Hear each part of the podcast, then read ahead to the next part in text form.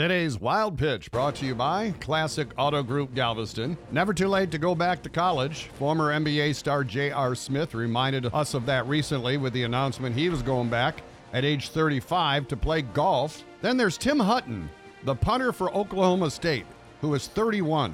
Hutton played Australian rules football for seven years before bringing his leg to America. He's currently the oldest junior in college football, assuming the title after 33 year old Colorado University kicker James Stefanou retired last fall. He's also very funny. He recently tweeted, quote, Ran on the field for my fifth punt yesterday to hear the fans cheering when the announcer called my name.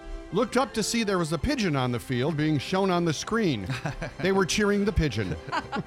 hey, pigeons also get great hang time. That's today's wild pitch.